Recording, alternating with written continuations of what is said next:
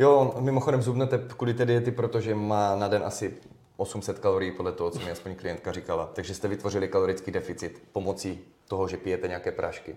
Pokud k tomu se budete dojídat nějakým jídlem a přesáhnete nějaké kalorie, tak vám to prostě fungovat nebude. A pokud si tvoříte navík pít prášky na to, abyste hladověli na 800 kalorií, jsem zvědavý, jak moc udržíte svalovou hmotu, jak dopadnete celkově. Hmm.